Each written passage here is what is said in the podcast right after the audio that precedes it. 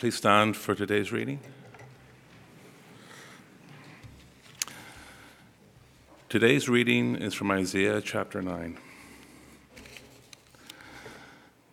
The people who walked in darkness have seen a great light. Those who dwelt in a land of deep darkness, on them has light shone. You have multiplied the nation, you have increased its joy. They rejoice before you as with joy at the harvest, as they are glad when they divide the spoil. For the yoke of his burden and the staff for his shoulder, the rod of his oppressor, you have broken as on the day of Midian. For every boot of the tramping warrior in battle tumult, and every garment rolled in blood will be burned as fuel for the fire.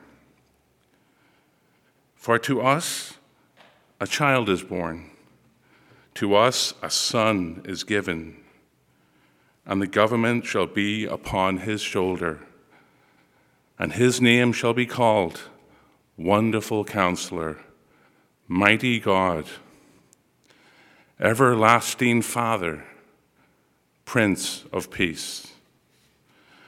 Of the increase of his government and of peace, there will be no end on the throne of David and over his kingdom, to establish it and to uphold it with justice and with righteousness from this time forth and forevermore.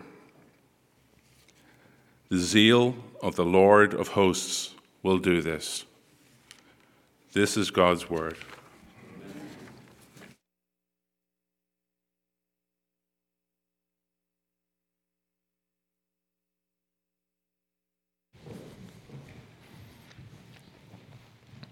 If you have your Bibles, I invite you to keep them open to Isaiah chapter 9 this morning as we begin our time in God's Word together in prayer.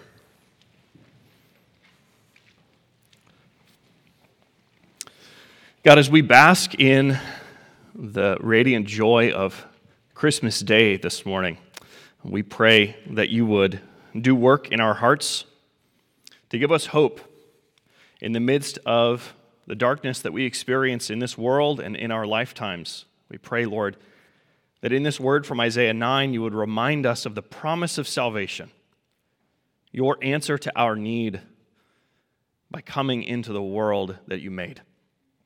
We are grateful this morning for this word. We pray that you would do your work in us by the power of your Spirit, and we ask these things in the name of your Son. Amen. Several years ago, you may remember a news story gathered worldwide attention. A group of kids in Thailand who all played on a soccer team together had gone for a hike to visit a remote cave system in the jungle in the mountains nearby the village where they lived. It was a team tradition, and as they made their way into the cave with their coach, they had no clue that the whole world was about to hear their story. The cave system that they were visiting was immense, and before long they had wiggled and squeezed their way through several narrow passages until they were over two miles into the depths of the mountain to a spot that the team visited every year as a team tradition. They knew the cave well, so they weren't worried about becoming lost. They knew how to find their way and they knew how to find their way out. What they didn't know was that while they were making their way further and further along, the rain had begun to fall outside. Thailand's monsoon season had arrived two weeks early. They didn't know that. And before long, the cave began to fill up with water around them. The kids and their coach, they were trapped. They remembered the winding and complicated path they, that they had taken into the depths of the mountain, and they knew that their only way out had been cut off. Two miles of stone and water stood between them and the entrance of the cave. So they huddled together on a sandbar in a high spot in the cave, and they watched as the water rose around them. Within just a few hours, their flashlight batteries died, and they huddled together in the darkness. There was nothing they could do. In that situation, they had literally no options but to pray for a miracle. And they waited in silence and total darkness for eight days. But then, from the depths of the water around them, a flicker of light appeared. After eight days in the darkness, maybe they thought their eyes were playing tricks on them. But the light didn't go away. It wasn't a trick. Instead, it got steadily brighter and brighter until a rescue diver appeared from the water. He had come to find them, to search the network of caves, and to bring them out to safety. It was an amazing story that gripped the world as people waited and wondered what would happen. At some point, after several days of searching, people began to think of it less as a rescue mission and more of a recovery mission. But then it was announced that the kids and their coach had been found alive, and people around the world cheered.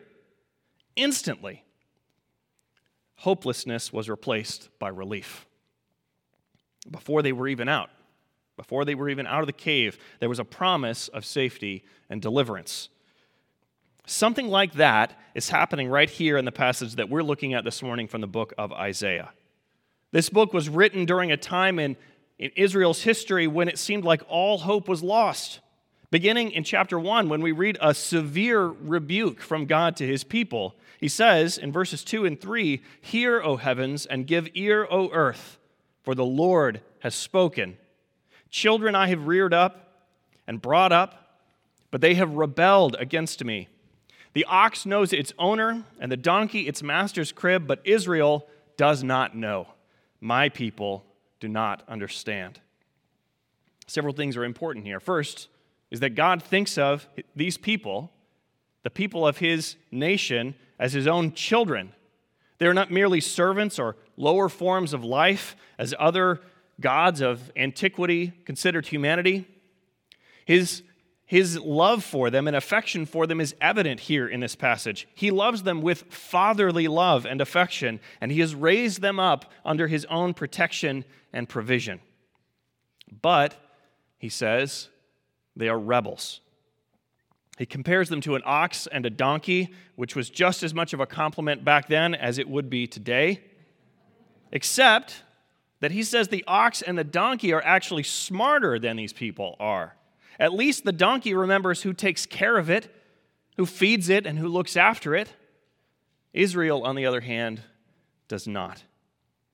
So God goes on to say, Sinful nation, a people laden with iniquity. They are weighed down by their transgressions against God. Offspring of evildoers, children who deal corruptly, they have forsaken the Lord. They have despised the Holy One of Israel, and they are utterly estranged. The whole nation has turned from God. They have become idolaters. In fact, a good portion of this book is devoted to exposing the foolishness of their idolatry, for the folly of hoping that God's card from stone and wood will actually be able to bless and protect them. They have exchanged the truth about God for a cheap imitation of God. They have scorned God's fatherly love for them, choosing in its place gods of their own design, which suit their preferences and are modeled after their own sinful character. They have adopted wicked religious practices rooted in the tradition of the pagan nations which surround them. For years, God has been calling them back to faithfulness, to a relationship with Him, to receive the blessing of his love and affection. He has sent prophet after prophet to warn them that should they persist in this sin, that he would one day send judgment against them. And now, in the book of Isaiah, that day has come. That judgment has arrived. God has raised up the Assyrians to answer the wickedness of his people. And the Israelites, as they look northeast, they see the instrument of God's justice drawing nearer. The Assyrians were an unstoppable force in Isaiah's day. Everywhere they went, destruction and death followed them. They had already decimated nations to the east, and their warpath now was aimed directly at Israel and Judah. God says in chapter 1 that his people will be struck down, that they will be bruised, and that the country will lie desolate and the cities burned with fire. And by chapter 9, that destruction has begun. Some of the territories in northern Israel have already fallen. So the people are anxious. They're afraid. And they begin scrambling to protect themselves. We read later on in the book of Isaiah how they formed strategic alliances with neighboring nations. They began paying tributes to nations like Egypt, sending piles of gold by the wagon load in order to, to buy Egypt's protection. It's an ironic strategy that shows how much that they have forgotten about God's supremacy and his love for them, because now they're going back to a nation which once held them as slaves in order to protect their freedom. They were desperate to protect themselves, desperate to find some sense of safety and security from this threat that was looming. Secondly, they begin building up their defenses. They build massive city walls. They stockpile armories. They begin training armies for the battle that they know is coming. They will not be caught unprepared. But knowing what they do about the Assyrians, about their vast numberless armies, about the swift victories that they've already won, and about the fearsome tactics that they employ in battle, they are not confident about their chances. Even if they drafted every single man in the nation into the army and reinforced their defenses and built taller walls and built weapons of war, they would still be woefully outmatched, and they know it. So they turn to their final strategy their idols. They make sacrifices and prayers, requests for deliverance. They have made gods for themselves, and now they are looking to those gods for help. They are doing everything that they can to keep themselves safe from an Assyrian invasion. But one thing that Isaiah has made clear so far in the opening chapters of this book is that the greatest threat to these people is not Assyria. It is God Himself, whom they have set themselves against. They have turned away from Him. They have neglected and violated His law, and they have run headlong into wickedness and idolatry. They have chosen to forsake their calling to be a beacon of light and life to the nations, leading them to the abundance and blessing of a relationship with God, choosing instead to show hatred and contempt for their neighbors by remaining silent about God's glory. So, the greatest threat to their safety, and the one that they are ultimately attempting to protect themselves from, is God Himself, in whose hand Assyria is an instrument of judgment. So, in chapter 8, God reminds them of what they should really fear, and it is not Assyria or any of the other bad guys who are out there, but that their dread should be for God Himself and the fact that He does not allow sin to go unanswered. The shadow that has descended on Israel and Judah is the darkness of God's wrath against evil. There's an important lesson here in these opening chapters of Isaiah about how God looks at sin. Though we might take it lightly, excuse it, justify it, or otherwise overlook it, God does not. He cannot. It is serious, and we should take it seriously because God's wrath against sin is real and it is dreadful. It is swift and relentless, and it is coming to Israel. That's the situation that people are living in as we open chapter 9, as this passage is being written. So, at the end of chapter 8 and the beginning of chapter 9, Isaiah refers to darkness four times. These people are lost in the depths, they are trapped and utterly surrounded by darkness. Isaiah is attempting to convey something of the, the fear and terror and uncertainty of the situation for these people. And he does that by choosing four different Hebrew words, which are all translated in the ESV that I'm reading from this morning as darkness. In Hebrew, actually, they are four different words. He's grasping at a way to capture the essence of the gloom and the despair that these people are feeling right now, and he does that by using four synonymous words to convey how lost and how helpless they are feeling right now. Because that's how we feel when we suddenly find ourselves trapped in darkness. It is a fear of the unknown and uncertainty. One of the words that Isaiah use, uses here heightens the tension even more when he writes about those who have dwelt in a land of deep darkness. The word for deep darkness is one that represents much more than simply the absence of light. It is a word that is used elsewhere in Scripture in one very familiar passage, Psalm 23, when the psalmist writes, Even though I walk through the valley of the shadow of death, I will fear no evil. In Hebrew, the word shadow of death is one word, and it is the same word that Isaiah uses here in verse 2 of our passage when we read about the deep darkness. The people are not just experiencing a fear of the unknown, they know something about what is coming, and they dread it. They are watching God's judgment draw nearer to them, and it is the shadow of death. It is a feeling that we know when something that we dread is coming and there's nothing we can do to stop it. When we're caught, trapped, and know that there is no hope of escape. We feel it physically like a weight that drops into our stomach. Now, there's several examples of this from my own life that I can think of to help illustrate this point, but as I thought about this this week, there was one that just kept coming to mind. When I was a high school student, one night, a friend of mine was staying the night at my house, and we were hungry. It was late, late at night, and we were hungry. He lived in the next neighborhood over, and we hatched a plan to sneak out of my house in the middle of the night and to go to his house to eat a frozen pizza. His mom worked nights, so it was the perfect plan. We would sneak out, have the pizza, come back to my house without anybody, anyone being any the wiser to our sneaking. Of course, this was against all kinds of rules that my parents had for me in our house, but I figured they were sound asleep, so I was in the clear. The pizza was delicious, and everything worked perfectly until we got back to my house and went to crawl back into my bedroom window before we noticed that the window was latched from the inside. And instantly, a wave of dread washed over me like a physical weight and I knew what was coming. There was nothing left to do, no escaping it. And because my parents are masters of psychological warfare, they were just inside in the living room waiting for us to walk through the front door. The deed was done.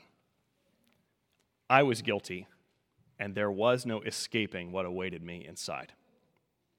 Here in Isaiah 9, these people are trapped guilty of breaking God's law, abusing his patience and affection for them, and now they are surrounded by darkness that they have no power to cast away. But in the midst of that darkness, a flicker of light has appeared. It is not that the Assyrians have relented, canceled their plans, or that Israel's alliances have somehow come through for them. It's not as though the city walls have proven strong enough or that their idols, the idols of these people, have suddenly come to life and given them some form of protection. It is that God Himself will show them mercy, that He will make salvation for them, and that He will one day restore His people by redeeming them from their guilt. It's a flicker of light that we see here in chapter 9. The passage opens with the words The people who have walked in darkness have seen a great light. Those who have dwelt in deep darkness, on them light has shone. They have not caused it. None of their strategies or scrambling to protect themselves have worked, but God has caused this light to shine on them, and they have seen it. God is working. Though he is perfectly just and does not leave sin or evil unanswered, he is also gracious, and he will make a way for his people to be redeemed. He is the light that is cutting through the darkness, the hope for helpless people, and the redeemer of sinners who look to him for grace. And the rest of this passage explains what it means that this light has come and how it will make a difference. We see in these verses the whole arc of salvation history. It began with the problem, which we have seen. Then God reveals his promise, then his precedent, and then finally, his plan a word of comfort to a people who are facing their greatest fear. God's promise to his people here in this passage is astounding. You have multiplied the nation, we read in verse 3. You have increased its joy. They rejoice before you. The people of your nation rejoice before you as with joy at the harvest, as they are glad when they divide the spoil. It is a promise that one day these people will come to rejoice before God. Isaiah illustrates this point with two illustrations that are here to, to give some context to these people. Their joy will be full like it is after a harvest, when the time of hard work, of sowing seeds and tending crops and prayerfully waiting for rain and sunshine to come at just the right time is finally completed. In the ancient world, waiting for the harvest was a fretful time. If a storm came at the wrong time, or if no storm came at all, crops could easily be lost. For subsistence farmers, this would mean catastrophe. And for entire regions, the fear of famine was ever present. So the day of harvest was a day of jubilation, when fears of suffering could be set aside for a time. Isaiah's second illustration functions in a similar way. After a battle, when the winning side divide among themselves the spoils of victory, they could rest from their warfare for a moment, from the fear of defeat, at least for a time. Isaiah knows that the people will remember that kind of joy. They will remember days like that when they got to rest from fear for a moment. So he uses these illustrations to point forward to a day when they will rejoice free from fear. Though it is interesting that he chooses these two examples for a people whose land will soon be burned up and whose armies will soon be overrun, because this is a promise that looks beyond the trials of the coming days to a future day when their joy will be filled up once more. Though Isaiah does something interesting here, grammatically speaking. The promise of God is described not as a future reality, but as something that is already done. It's described as something in the past tense. The promise of God is so sure that it is as good as true already for these people. God will surely bless this nation. He will surely multiply it and increase its joy, though right now, none of that is happening. Instead of joy, the people feel only fear. Instead of blessing, they are about to experience judgment. So, this promise in Isaiah 9 about a day when they will rejoice as on the day of harvest, when there is no fear or uncertainty, was probably met with some doubt. At a moment when the Assyrians are causing these people to wonder whether they will soon be wiped off the face of the earth, God is promising that one day they will be an even greater nation, that they will have an even greater joy than they did before. And that would have probably been a difficult promise to believe. It's a doubt, I think, that we can relate to when we face the loss of things that we treasure, people that we fought to protect, when we lose the things in life that give us joy. In the moment, it's hard to hold, hold on to God's promises of love and protection and blessing. It's hard to hear and even harder to trust in God's assurances when the things that we hold most dearly in life are slipping from our fingers. But that is what Isaiah is pleading with these people to do to cling to God's promises in faith, relying on His faithfulness and His mercy rather than their resourcefulness and strength to deliver them from what they dread. Because He knows that for those who trust in God, who look to Him with hope, a day will come when darkness is broken altogether when light and joy will stream into their lives. And even though it seems like an impossibility for the people of Israel in this moment, just like it seems impossible on some of the days of our own lives that we will ever feel joy again, there is evidence here that He is able to do what seems impossible to us on days like that. God has set a precedent of being able to defy our expectations. The promise of God is sure. And Isaiah wants people to know it. So he says in verse 5 The yoke of his burden and the staff of his shoulder, the rod of his oppressor, you have broken, as on the day of Midian. The oppression of these people will be overcome, and they can trust that promise because God has already proven his strength. The book of Judges tells the story of Gideon a warrior appointed by God to deliver his people. He was the captain of an army of 30,000 soldiers. But as they prepare for an important battle, God tells him to send all but 300 of them home. And then, despite overwhelming odds against them, they go into battle against the Midianites, whom Isaiah references in our passage in chapter 9. The Midianites who had come to wage war against them. And God gave his people a force of only 300, a miraculous victory, even though they were vastly outnumbered and outmatched. All they had to do was trust that he would come through and deliver them.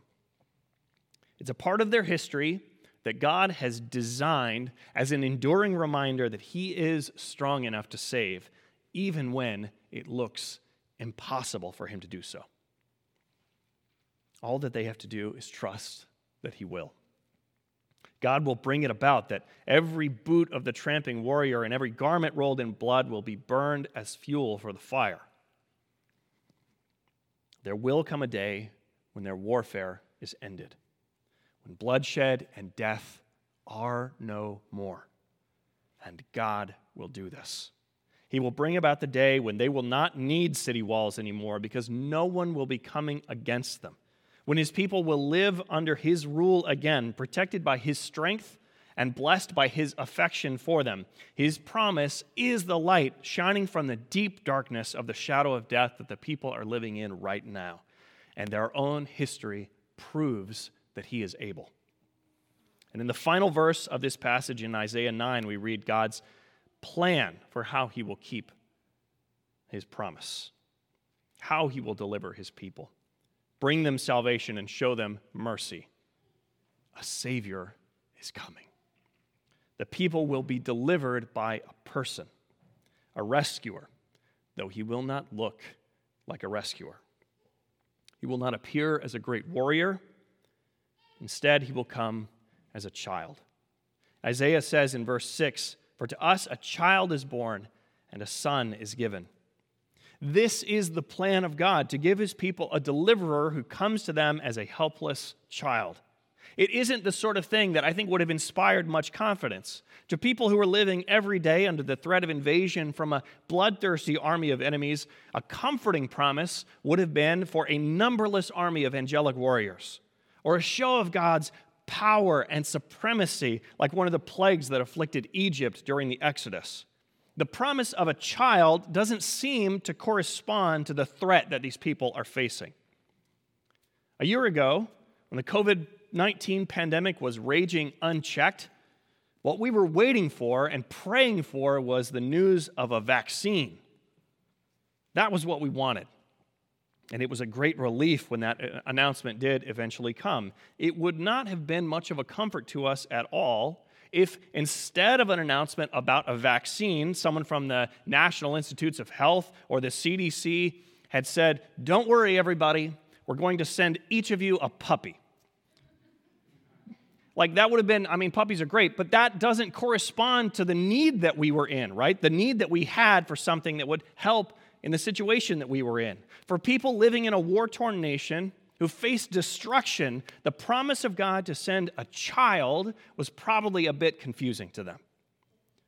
But God has proven again and again and again that He works in ways that people do not predict, that they could never predict, to bring about outcomes that people didn't see coming because they seemed impossible. God's promise continues, explaining that this child would defy all expectations. The government will be upon his shoulder, we read. He will be a ruler, and his name will be called Wonderful Counselor, Mighty God, Everlasting Father, and Prince of Peace. The one who will come to these people in their need will do what no one else could because he will be from God and he will be God himself. His wisdom will be the stuff of wonder his might will be incomparable. His affection will be that of a father for his children, and he will bring about joy by his just rule and peace that these people so desperately need. In fact, his promise goes even further than that. He will not just bring restoration and peace after the Assyrians have come and waged their war, he will do something even greater. His dominion will extend beyond Israel His rule and his peace will increase and endure forever. We read that he will sit on the throne of Israel's former king David, but where David failed and was overcome by temptation, this divine king will not. He will establish and uphold his kingdom with justice and righteousness from this time forth and forevermore. The promise of God is a person, a king who brings about and preserves peace. He will do what others have failed to do, he will protect his people. While others have built up walls, formed alliances, and equipped armies, their attempts to stem the tide of violence has utterly failed because they're fighting against the Assyrians and not against sin. But God's promised king will succeed where they failed. The child who will be born will be sent from God. He will be God himself, and he will bring peace not only among his people, but in his people, in the hearts of his people, and between God and his people because he will rule with justice and righteousness. This is a promise that goes beyond the hopes of these people to escape the Assyrians. It goes far beyond what they were hoping for for this day, for this moment in history. It speaks to their deepest need for someone to set them free from the just judgment of God and from captivity to sin itself. Isaiah 10 helps us to see this point more clearly.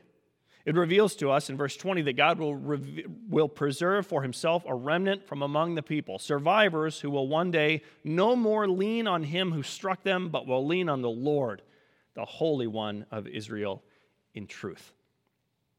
God's plan of salvation is greater than the one that they hoped for. A day will come when he will not only put an end to Assyrian violence, but, but also the rebellious habits and the very hearts of his people. This is why the Apostle Paul would later write that the Savior has torn down the dividing wall of hostility between the people of God's kingdom, reconciling them to one another, and together reconciling them to God Himself. He will draw them close, where they will never again bring judgment upon themselves. In Isaiah 9, we see how he will do this work of salvation through a person, God made flesh and born among us. These are the promises of God to a beleaguered and fearful people 2,700 years ago and today. Though sin is great, his grace is greater. That though his people had earned his wrath, he will show them kindness. And though his people had turned away from them, from him, he will draw near to them by being born as a helpless child among the people that he created. Just as he is just, it is his very heart to show this mercy. We read in verse 7 that the zeal of the Lord of hosts will do this. What he is passionate about, what he is zealous for, the thing that thrills him is to reveal his glory and his power by redeeming guilty people by his grace. Though humanity has been struggling against the corruption of the world since Genesis 3, we failed to deal with it. Our strategies have failed. Our walls aren't high enough, our armies aren't big enough, we aren't strong enough. We have failed to solve the problem of our deepest need. At best, we can limit its interference in our lives. We do build walls to protect ourselves. We make alliances and form strategies and turn to the idols of our own day to answer our longing for safety and security. And it's true that we've come a long way from what the people in antiquity dealt with. We live longer and more comfortably with less day to day uncertainty about whether or not our lives will be upended by conflict. But for all our effort, and all our strength and all our cleverness and all our innovation, we can only hold back what we dread for a moment. The brokenness of this world remains, and the inward corruption of our desire for sin remains, no matter what we do to deal with it. And the judgment of God against all sin, the rebellion and wickedness that we have participated in, remains because God leaves no evil unanswered. The deep darkness remains. But the zeal of the Lord of hosts brings light where there was only darkness before. This is the hope of Isaiah 9 and the book of Isaiah as a whole that God will make a way for his people to receive grace and to flourish, and that he would do it through a person, a great Savior who is their true King. And at Christmas, we rejoice that that King has come. The child born in Bethlehem was born according to the promise of God, some of which we, we read about here in the book of Isaiah. God's Son took on flesh he was born and he lived here among the people that he came to save. It was the moment when the first ray of light cut through the darkness, when the plan of salvation was set in motion. It was like the moment that those kids in that cave first saw the flicker of light from the depths of the water around them. At first, it was faint and distant, but it steadily grew brighter and brighter. It wasn't a trick, it wasn't an illusion. It was hope becoming reality. But what gets me about that part of the story is that after the rescue diver surfaced and he counted all the kids, made sure that none of them were seriously injured, he gave them some granola bars and a new flashlight, and then he left. They were alone again. In fact, because of the complexities of the situation, it would be almost an, another week before a rescue operation was underway to get the kids out. They were in the cave for another week. But that second week wasn't like the first one. Now, the kids knew that a rescuer was coming back for them. For the readers of this book, the book of Isaiah, God's promise of salvation is a flicker of light, a sign that hope is not lost. And that same sign has come to us because this word was fulfilled, this promise has been kept. Jesus Christ has come truly God and truly man, born that he might bring salvation to his people by atoning for their sin with his own blood, as the book of Isaiah has anticipated. So, Christmas is a celebration of promises kept, and it is also the assurance of hopes for things yet to come. Because even though Christ has come, he lived a perfect life in order for it to be counted ours by faith. He died an atoning death for the payment of our sin and conquered the death that was the consequence of our sin, the world is still broken. Though we are saved, set right with God, and forgiven, we still live in this place.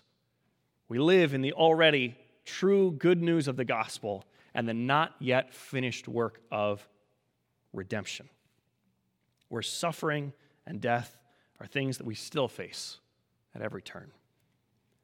We still live with uncertainty that things will that things that we love will be lost and that tomorrow may be the day that our worst fears come to our door. We still endure the darkness, the deep darkness and the shadow of death, but it isn't like it was before. Now we know that our God is a promise keeper and that we are not forgotten or cast away. That we are dearly loved, atoned for, and sought after that we will be brought from this world of darkness, from the valley of the shadow of death, into the very presence of God, where the sun will no more be our light by day, nor for brightness shall the moon give us light by night, but the Lord God Himself will be our everlasting light, and God Himself will be our glory, as we read in chapter 60 where the people of ancient Israel heard the word of promise and trusted God to keep it, we have seen the word made flesh, God's promise kept, and wait with patience and assurance that he will finish the work that he has begun to make all things new and set all things right.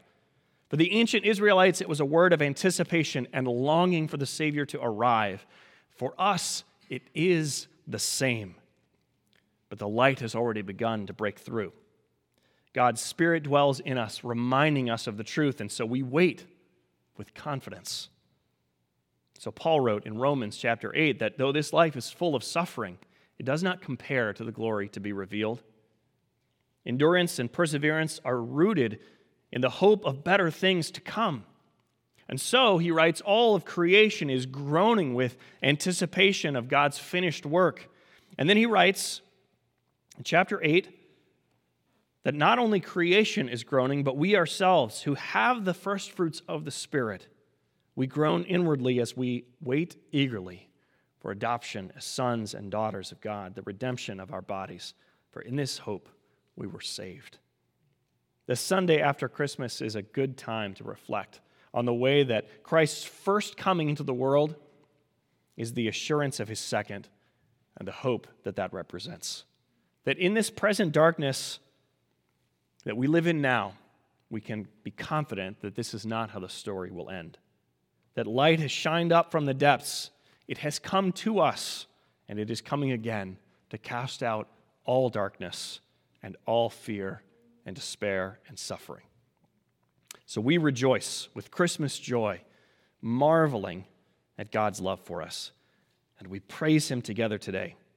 We praise this one whose love for us drove him to make a way for our salvation by sending a child, his child, for our freedom from sin, for mercy, and for hope amidst darkness.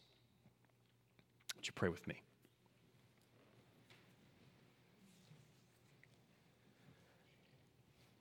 Father, we rejoice together today, thankful for your merciful love, which shines into the darkness of our world.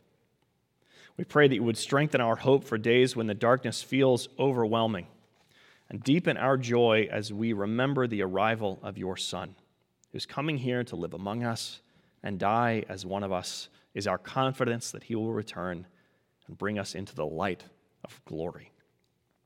We pray and we praise you today in the name of your Son, our Savior. Amen.